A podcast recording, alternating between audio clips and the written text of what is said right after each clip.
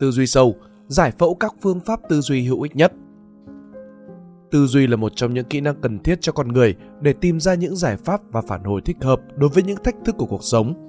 Ngoài những kiến thức chuyên môn cần được trau dồi, tư duy là một kỹ năng quan trọng, cần thiết để một người có thể trụ vững được trước những dao động, những biến đổi liên tục của cuộc đời. Nhưng mà làm thế nào để sở hữu một tư duy nhạy bén và sâu sắc? Tất cả sẽ được tác giả Diệp Tu giới thiệu và lý giải trong cuốn sách Tư duy sâu. Cuốn sách được rất nhiều độc giả đánh giá cao về nội dung, cách thức trình bày logic giúp độc giả cải thiện bản thân để có đời sống tốt đẹp hơn. Theo các chuyên gia về tâm lý học và giáo dục, cuốn sách cung cấp nhiều kỹ năng tư duy quan trọng để phát triển bản thân. Vậy thì còn chần chờ gì nữa? Hãy cùng đến với video tóm tắt toàn bộ cuốn sách Tư duy sâu từ tác giả viết cùng Tiểu Hy tại Spider Room ngay bây giờ nha. 1. Tại sao lại là tư duy sâu mà không phải là tư duy thông thường? Những kiểu tư duy thông thường trong xã hội hiện tại rất phổ biến, bất cứ ai cũng có thể sử dụng nó thành thạo. Những kiểu tư duy thông thường hay gọi là tư duy nông có thể hiểu đó là chuỗi tư duy hạn hẹp khiến bạn không thể nhận ra được chuỗi nhân quả ở phía sau. Tư duy nông hay được biết đến là kiểu tư duy thông thường có thể lý giải. Khi đứng trước việc nào đó, bạn chỉ việc phân tích nguyên nhân trực tiếp mà không hề tìm ra nguyên nhân tiềm ẩn gây ra vấn đề. Tư duy nông cũng phản ánh cách chúng ta chỉ đứng ở góc độ bản thân mà không đứng trên nhiều phương diện để đánh giá và nhìn nhận, từ đó đưa ra kết luận chủ quan, không chính xác. Tư duy nông cũng có thể là khả năng thiếu hụt trong việc xử lý thông tin lớn và phức tạp, từ đó não bộ dễ rơi vào trạng thái kiệt quệ và không thể tạo ra sự hiệu quả mỗi khi tiếp nhận thông tin. Tư duy thông thường sẽ không thể hỗ trợ tốt con người trong yêu cầu công việc và đời sống hiện tại. Một người muốn thăng tiến, muốn đi xa, anh ta buộc phải trang bị khả năng tư duy sâu. Chưa có một định nghĩa chính xác về tư duy sâu. Tuy nhiên, bạn có thể hiểu tư duy sâu thông qua một vài giải thích ngắn gọn dưới đây. Tư duy sâu là chuỗi logic giúp cho bạn hiểu cặn kẽ, rõ ràng về chuỗi nhân quả phía sau. Đó là góc nhìn linh hoạt, giúp cho bạn có cái nhìn đa chiều khi đối diện với cả vấn đề nào đó và cũng là khả năng giữ vững năng lực để xử lý khối lượng thông tin lớn, đúc kết được giá trị, vượt qua những thông tin hỗn loạn. Tư duy sâu cũng được xem là một phương pháp tư duy giúp cho bạn tiếp cận với cả góc nhìn vĩ mô nhằm phân tích vấn đề, từ đó đưa ra kết luận khách quan và chính xác nhất. Nội dung cuốn sách Tư duy sâu bởi tác giả Diệp Tu. Cuốn sách này được chia ra làm hai phần lớn, bao gồm phần 1, kỹ năng tư duy đỉnh cao và phần 2, kết cấu của tư duy. Đến với phần 1 mang tên Kỹ năng tư duy đỉnh cao, bạn đọc sẽ đến với 4 nội dung tương đương với cả 4 chương. Chương 1. Tư duy chuỗi logic. Con người tư duy theo chuỗi. Khi đứng trước vấn đề mà bạn có khả năng truy tìm tận gốc rễ nguyên nhân của sự việc, bạn sẽ suy đoán cái sự phát triển sâu rộng của kết quả. Khi con người có khả năng tư duy suy luận dựa trên nhiều chuỗi tư duy, khả năng giải quyết vấn đề của chúng ta sẽ ngày càng nhạy bén và sâu sắc. Trong tư duy chuỗi logic có phương pháp 5 why và 5 so. 5 why chỉ những câu hỏi tại sao được đặt ra liên tiếp khi đối diện với cả vấn đề để tìm ra nguyên nhân then chốt.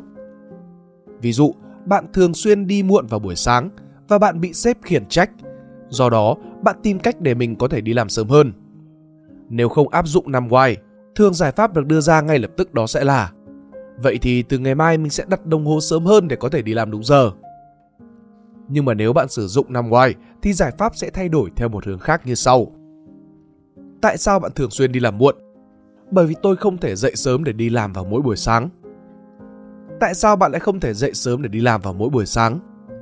Bởi vì tôi thích ngủ hơn là đi làm. Tại vì sao bạn lại không thích đi làm? Bởi vì công việc tôi đang làm không dùng những kỹ năng tốt nhất mà tôi có. Tại sao bạn lại gắn bó với công việc này khi nó không đòi hỏi những kỹ năng tốt nhất của bạn? Bởi vì tôi đã bỏ thời gian ra để học những kỹ năng được yêu cầu cho công việc này, mặc dù tôi không thích nó lắm. Tại sao bạn lại quan tâm học những kỹ năng đó, mặc dù bạn không thích những lĩnh vực ấy? Bởi vì tôi phải thừa nhận với gia đình và bạn bè rằng tôi đã sai lầm khi lựa chọn công việc này. 5 so là sự tiếp nối của 5 why. Sau khi tìm ra nguyên nhân, ta sử dụng 5 so tiếp tục đặt ra câu hỏi để có thể tìm ra tác động sâu xa của nó ở trong tương lai. Câu hỏi 5 so sẽ là: vậy thì thế nào? Vậy thì sao? Sẽ có ảnh hưởng gì? Tiếp nối ví dụ trễ giờ làm mà chúng ta vừa đề cập, sau khi sử dụng 5 why, 5 so sẽ là: vậy thì sao? Nếu tôi tiếp tục đi trễ, điều gì sẽ xảy ra? tôi sẽ bị sếp khiển trách, có nguy cơ bị trừ lương, về lâu dài có thể bị đuổi việc. Vậy thì thế nào nếu tôi không đi trễ nữa? Điều tốt đẹp gì sẽ đến? Nếu tôi không đi trễ nữa, tôi có thể nhận được cái sự khen ngợi của sếp, dễ được trọng dụng hơn, trở thành một người có kỷ luật. Sẽ có ảnh hưởng gì? Được sếp có lời khen tích cực, điều gì sẽ xảy ra? Có thể khối lượng công việc vẫn như vậy, nhưng mà có thể là tôi sẽ tích cực hơn cho công việc. Cứ như thế, các bạn tiếp tục triển khai các câu hỏi và khai thác câu trả lời. Để có được kết quả khách quan và linh hoạt nhất, bạn nên kết hợp và ứng dụng linh hoạt cả hai phương pháp này. Chương 2. Tư duy hoàn vị. Tư duy hoàn vị hiểu đơn giản như là cách ta sẽ đổi góc nhìn.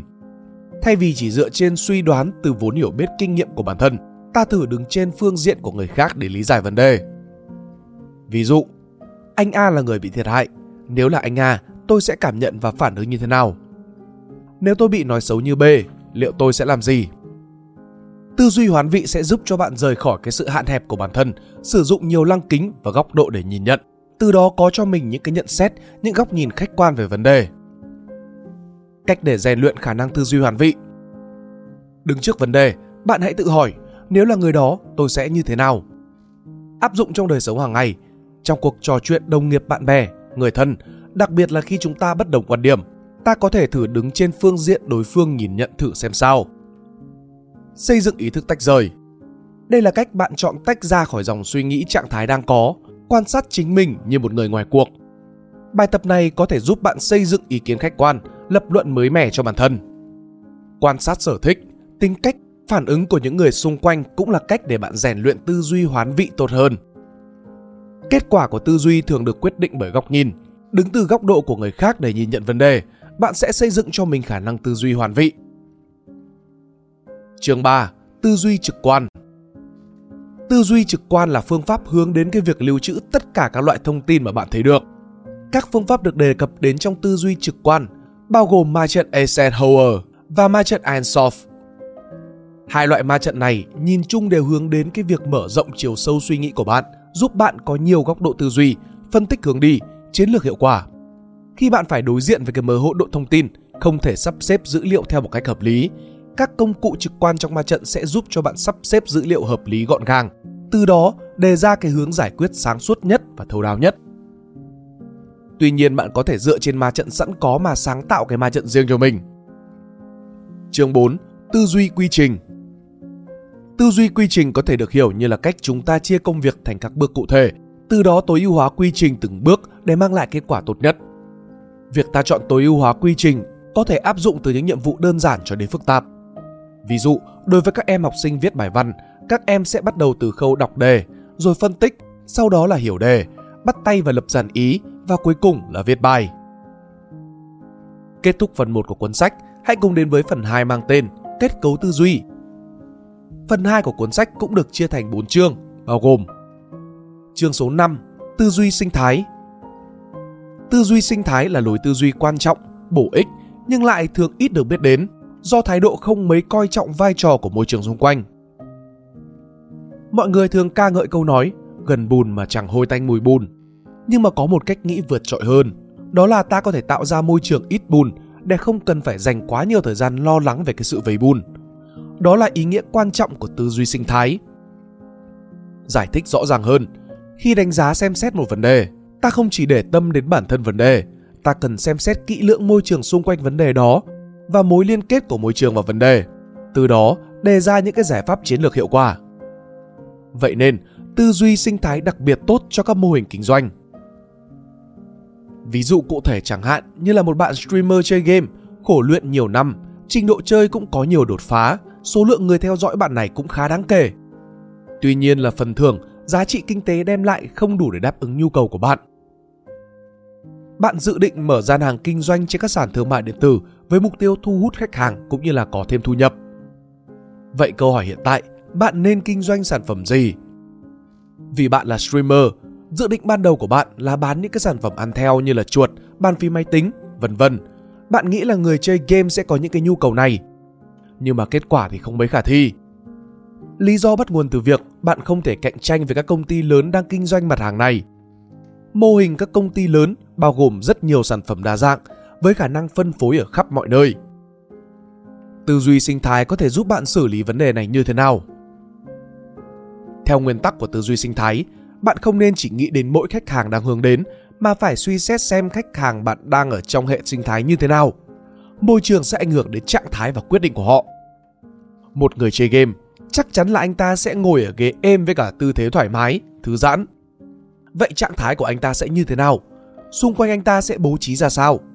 Tất nhiên là sẽ có một số thứ tiêu khiển như là đồ ăn và nước uống. Vì vậy, lúc này các bạn bán các loại nước uống và đồ ăn vặt, vân vân. Đây có vẻ là lựa chọn hợp lý và không bị cạnh tranh quá nhiều. Khi tiếp tục nghiên cứu thêm về hệ sinh thái xung quanh ví dụ vừa rồi, chắc chắn là bạn có thể kinh doanh những sản phẩm khác biệt, không đụng hàng và mang lại giá trị cho bản thân. Chương số 6. Tư duy hệ thống. Tư duy hệ thống là lối tư duy đòi hỏi chúng ta cần chú ý tới mối quan hệ giữa từng phần, từng yếu tố riêng lẻ có thể tác động đến kết quả. Tư duy hệ thống áp dụng và giải quyết vấn đề lớn bằng cách chia nhỏ nó ra từng phần. Chương 7. Tư duy xu thế chung. Tư duy xu thế chung nói về tầm nhìn. Chúng ta cần nhìn vào thời thế, sự thay đổi thời cuộc để đưa mình vào dòng chảy của thời đại. Điều này sẽ có lợi cho những người biết nhìn vận thời và biết thúc đẩy cá nhân phát triển theo hướng có lợi. Xu thế không hẳn là trào lưu sôi động ở một thời điểm rồi dập tắt. Nó được hỗ trợ bởi một quy luật vận hành trong cuộc sống. Có thể ví dụ tới cái sự phát triển công nghệ. Khi máy móc dần dần thay thế lao động chân tay của con người, thì thị trường lao động sẽ phát triển mạnh mẽ các ngành nghề như là công nghệ thông tin, marketing, những cái công việc đòi hỏi kiến thức và trí thức. Trong vô vàn quy luật của vũ trụ, thì hiệu ứng Matthew có ảnh hưởng sâu sắc nhất và mạnh mẽ nhất. Hiệu ứng Matthew được định nghĩa như sau: người giàu sẽ dễ dàng kiếm được nhiều tiền hơn, còn người nghèo thì có xu hướng nghèo thêm. Những người nổi tiếng nhất định sẽ có khả năng nổi tiếng hơn nữa, còn những người lặng lẽ vô danh thì sẽ rất dễ dàng trở nên im lìm và lặng lẽ. Thật không công bằng, nhưng mà xã hội thì vẫn luôn vận hành trên nhiều quy luật tự nhiên, bao trùm là hiệu ứng Matthew. Hiệu ứng Matthew sẽ có lợi cho chúng ta nếu chúng ta biết cách đầu tư đúng cách, chẳng hạn như là hiệu ứng Matthew và việc tích lũy tri thức.